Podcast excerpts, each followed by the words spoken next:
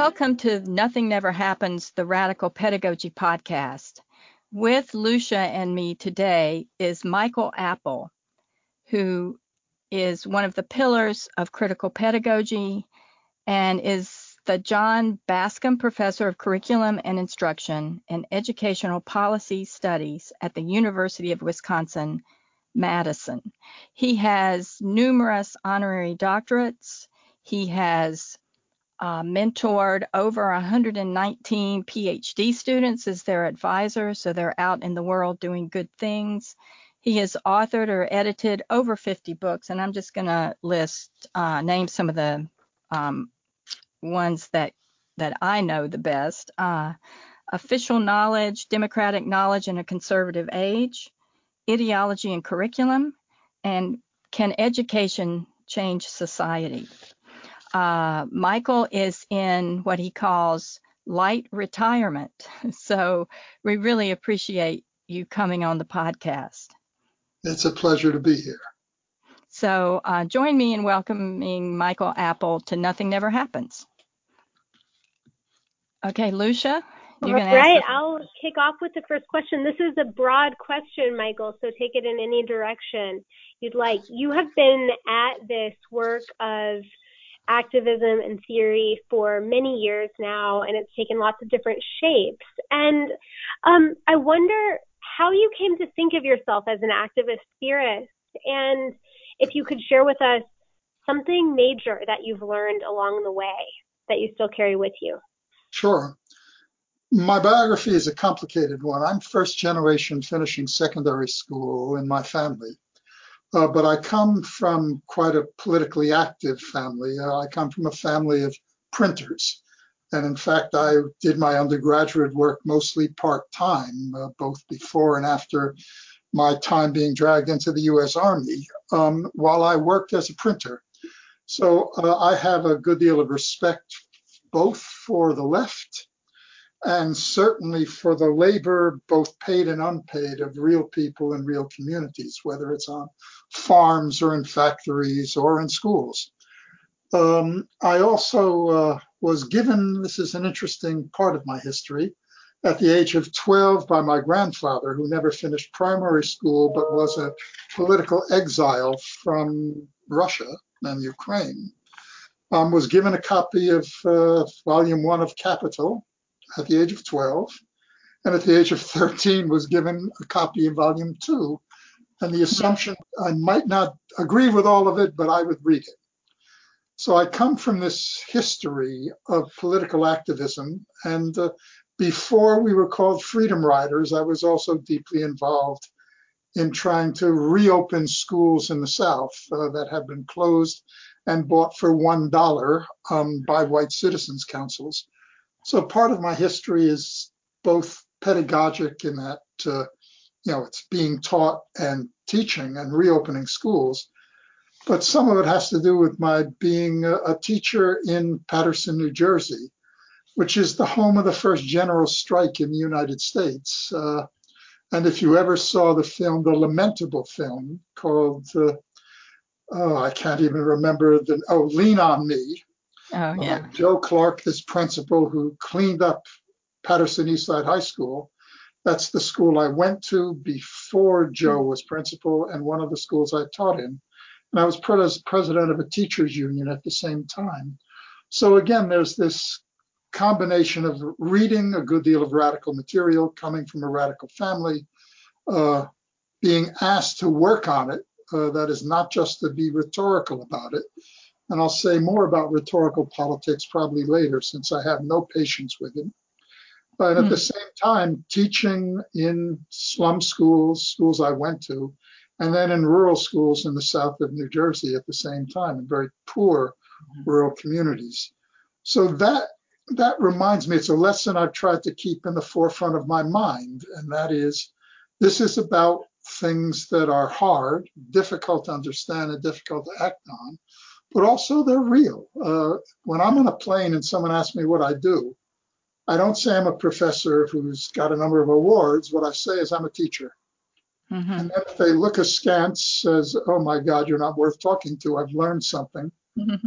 And if it looks like they are interested, then I understand that this can be an interesting conversation. So I'll stop there. Otherwise, I'll go on uh, for a long period of time. Well, I'd like to get into one of the main issues that you've written about, which is um, in the ideology in curriculum in the schools, um, and we've seen that um, over you know the last 50, 60 years with the Pledge of Allegiance, with No Child Left Behind, with new so-called reform methods, with um, the division of private and public education, and um, the rise of public charter schools run by private companies and you know sort of that hybrid um, the uh, low um, support for public schools the resegregation of the schools as jonathan Kozol calls it um, mm-hmm. if you could talk about what you know your your work in, in curriculum uh, reform and democratic curriculum for social transformation where you see us today in terms of uh, school curriculum, um, not just in K through 12, especially there, I guess, but uh, also in higher education. All right. Um, first of all, um, the, f- the, first book, the first major book that I did, Ideology and Curriculum, was mm-hmm. one of the mm-hmm. first to try and look at something that most of the left uh, actually thought was inconsequential. Mm-hmm. So, in some ways, it was both a response to the ideological forms that were taught in schools, uh, mm-hmm. but also a response to the left, which focused only on the hidden curriculum. And Bowles and Gintis, their book, uh, Schooling in Capitalist America, becomes the best example of this. Mm-hmm. And their argument was basically that, um, you know, the, the most important things that schools did was to teach poor kids to be stupid and rich kids to be managers.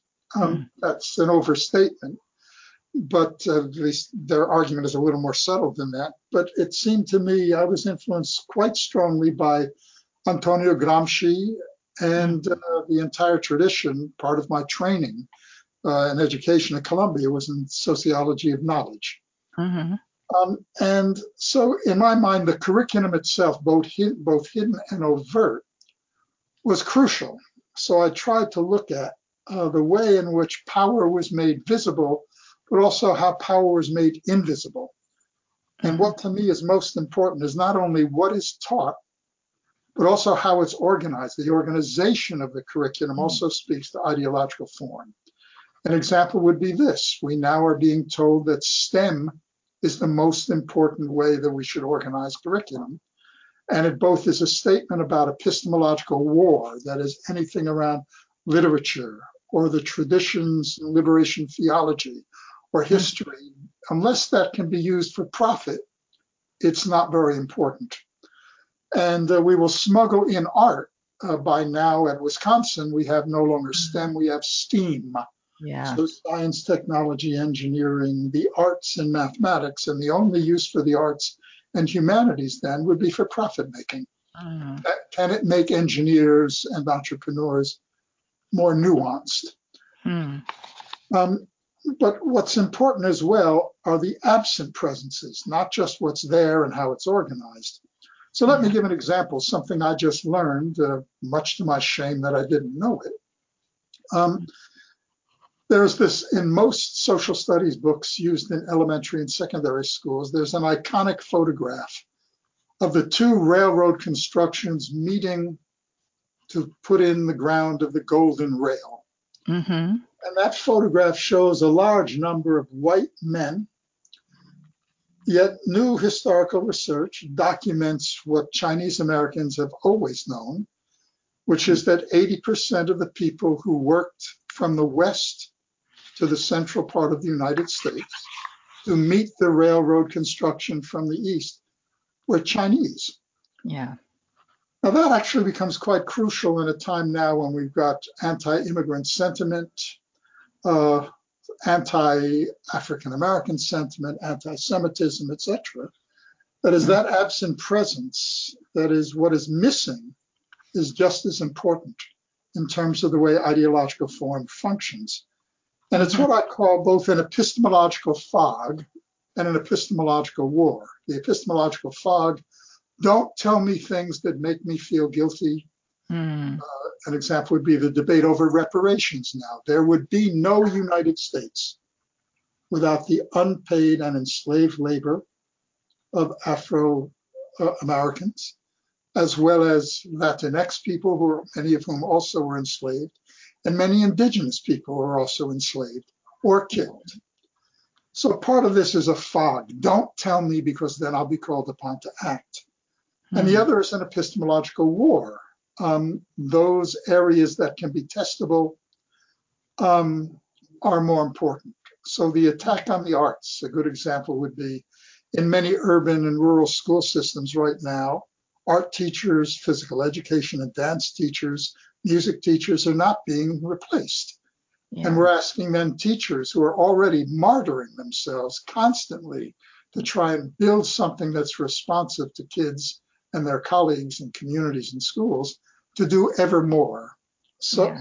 so again, it seems to me we want to see how this works, and we can see it at higher education, so mm-hmm. that uh, it both is part of the identities of incoming students. Uh, an example would be at Wisconsin, where we have one of the highest rated teacher education programs in the United States. Um, whether that's true or not is not the point. Mm-hmm. Um, we used to have about 500 people applying for 150 positions. We now have approximately 150 people applying for 150 positions mm-hmm. because of what's going on, uh, the demand that higher education be vocational yeah. Uh, that people come in wanting to learn how do you discipline students? How do I manage a classroom? And those questions are important, mm-hmm. but they have now taken the place of all of the other questions about what does it mean to be democratic and responsive? How mm-hmm. can you be a teacher in a time when you are being martyred, when you are being, where your labor is being intensified and managed? So the new managerialism has made it almost impossible in many schools and higher education to also fight the good fight over democracy, mm-hmm. etc. Let me make one other point we might come back to later on. Mm-hmm. I want us to remember that it's not simply ruling class or white or homophobic um, forms that are dominating the curriculum. The curriculum has historically been a compromise. Let me remind people that the right is really angry about the curriculum in schools right now. And it's angry about what you are doing at Agnes Scott and what we are trying to do in Wisconsin. There's a reason that the right in the legislature in Wisconsin has cut the budget by $250 million in the last six or seven years here at Wisconsin. And that's because there have been victories. And I want us to remember that constantly. Otherwise, we become cynical that We've lost the ideological battle. It's all about privatization. Well, the fact that the right is so angry at the curriculum right now wants uh, us to, you know, stop teaching about this unimportant knowledge of women and people of color and real history and mathematics for social justice, one of my favorite areas as a former math teacher. Mm-hmm. Um, yeah, they, they know that we have made victory. So it's not just transforming, it's also defending the gains that we've made. Yeah. Well, uh, to go back to what you said about teachers as martyrs, uh, if you could talk more about the challenges that that uh, teachers face today, um, and and also at the root of that, teacher education programs. When I think somewhere you said uh, you made a good point of how uh, a lot of education programs at colleges and universities were being undercut, and the training was being done by groups like Teach for America. Exactly. Um, and I, I was, that was sort of a, a something I hadn't seen in quite that light before. Uh, but we have a lot of, of students at Agnes Scott who um, think that, you know, Teach for America is, is the way to go you know six weeks and you're trained to be a teacher um, and we are you know losing support for our own teacher education program so could you um, talk about what's maybe being done out there to you know f- fight this Sure. erosion Yeah.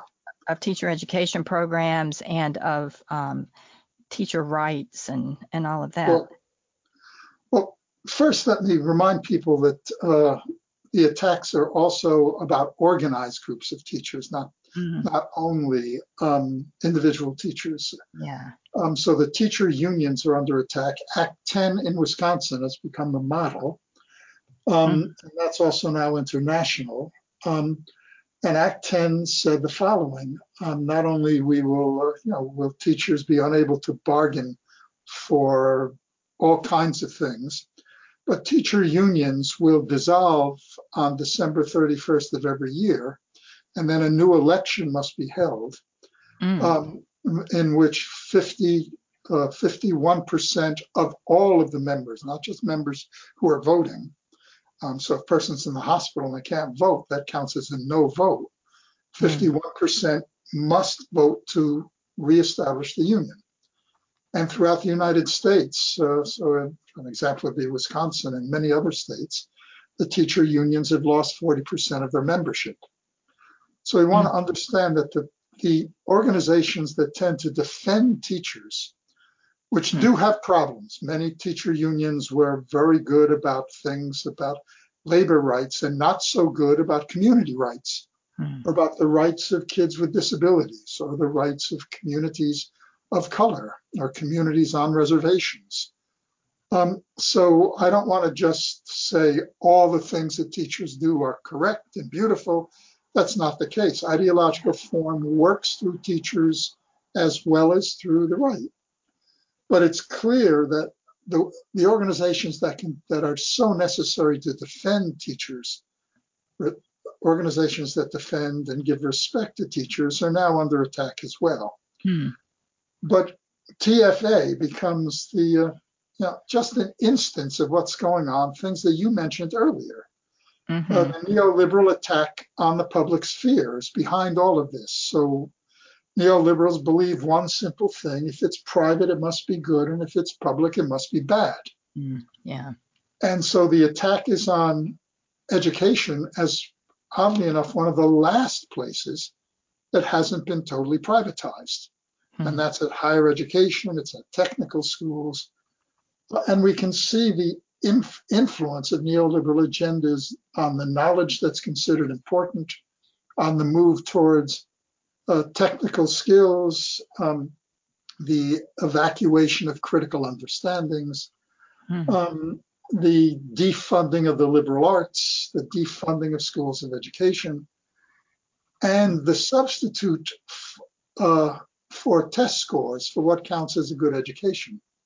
Mm. So, in some states, for instance, schools of education are given more money if their students score higher on the praxis examinations and other examinations. And Hmm. we know right now that those people who come from impoverished backgrounds or poorly funded secondary schools will do, by and large, statistically less well on these tests. And therefore, their schools of education, often historically black universities and colleges, as an example, Mhm. will, because they are socially committed, will have students who historically may not do as well on these standardized tests. So Hmm. our new Ministry of Education is not in Washington, it's Pearson and Company. Ooh. And, and so what we have then is this perfect storm of we evaluate teacher education based on test scores. We evaluate, evaluate what good teachers are by test scores. Mhm. And then we, uh, we put in place those parts of the curriculum that can be easily tested. So it's this vicious circle that goes on. And then we, uh, when it becomes more difficult for teachers, colleges, and others to do well, uh, we give them bad reputations. And then we uh, say, do TFA. Now, what's horrific about this is not just all of the research that shows that by and large TFA people don't do as well. Um, they're given scripted curriculum and going into scripted schools, um, such as KIPP academies, where the poor black kids are treated uh, very, very poorly in terms of bodily control for the mm-hmm. teacher and for the kids themselves. But also, the vast majority then leave after two years and go to law school or something like that. Yeah. And it looks great on their vidas. And this has had an effect not just in the United States, but there's Teach China, there's Teach Chile, there's Teach Argentina, um, there's now Teach India. Um, this is now international. So mm-hmm. we have exported our crisis throughout the world. So mm-hmm. the neoliberal agenda is now worldwide, but it's not just privatization. There's a neoconservative attack, uh, which is, you know, that we have to restore a common culture. Well, there's never been a common culture in the United States. What is common is that we disagree on what is common. Yeah. An example would be the one that I gave earlier about how many people actually know about the railroads and the Chinese. Mm-hmm. So what is common is what should be common is the debate by teachers and communities over what we should teach our kids and whose voices must be heard. Mm-hmm. So that creates a sort of long, you know, part of a long history of dominant control of the curriculum. But at the same time, there's a third group called authoritarian populists. And these are increasingly powerful. And these are often um, Christian fundamentalists who believe that God said it and that's the answer and can't be questioned. And I don't want to challenge people's religious belief, but the fastest growing school reform in the United States is not charter schools and it's not voucher plans, it's homeschooling. Yeah where three to five million children, 80% of whom are uh, conservative evangelicals, have been pulled out of even religious schools. Hmm. And the home becomes the gated community that they will not hear about. Multiculturalism, thick democracy. Yeah. And all of this is then organized by new managerial folks who may vote against the right. The, most of them would never vote for Donald Trump. I can't believe I'm even saying his name. um, and they will vote for Obama or someone else. They might even be Sanders voters. But they believe one simple thing if it moves in classrooms, measure it. And if it hasn't moved today, measure it anyway in case it moves tomorrow. So mm-hmm. this unholy alliance then is what is pushing education in particular ways. And I actually want us to take this seriously because it is not only the privatizers. We can actually beat the privatizers in some school districts yeah. and still lose because of the other elements in this alliance. And my book, um, Educating the Right Way, was an attempt to try and look at this. And then, Can Education Change Society? That more recent book was an attempt to say, okay, if this alliance is winning, what can we do about it to build more democratic alliances and mm-hmm. democratic schools? So you forgive me for going on about this, no. but this is a complicated process. Yeah. And our task is to understand, but understand with an eye towards what are the spaces where critical educators can work. It's not just to say, oh crap, how bad it is, mm-hmm. but to say, hmm, what's our ethical responsibility to interrupt this stuff? What yeah. can we do? And who's the we in the first place? Yeah, and when yeah. I think when I think of Wisconsin, I uh, to have a happy moment here, I think of rethinking schools. Exactly. Uh, and the work that they're doing. Yeah, one of my former students, Wayne Au, was one of the ah. editors of that. And uh, okay. but I've I and my students have worked with rethinking schools. And just so you know, the book Democratic Schools, which is sold a huge numbers, all of the royalties that we get on that goes to Rethinking Schools. Oh, nice. But nice. all the royalties for any of my books or my wife's books, Professor Rima Apple in Women's Studies, History of Medicine, we don't keep any of the money. It goes to organizations uh, for women's control of their own bodies and for organizations that are working on anti-racist forms and, and organizations like Democratic Schools. Mm. So uh, we have to, you know, that's what I mean about your politics can't simply be rhetorical. We mm-hmm. have to mm-hmm. give back what we can.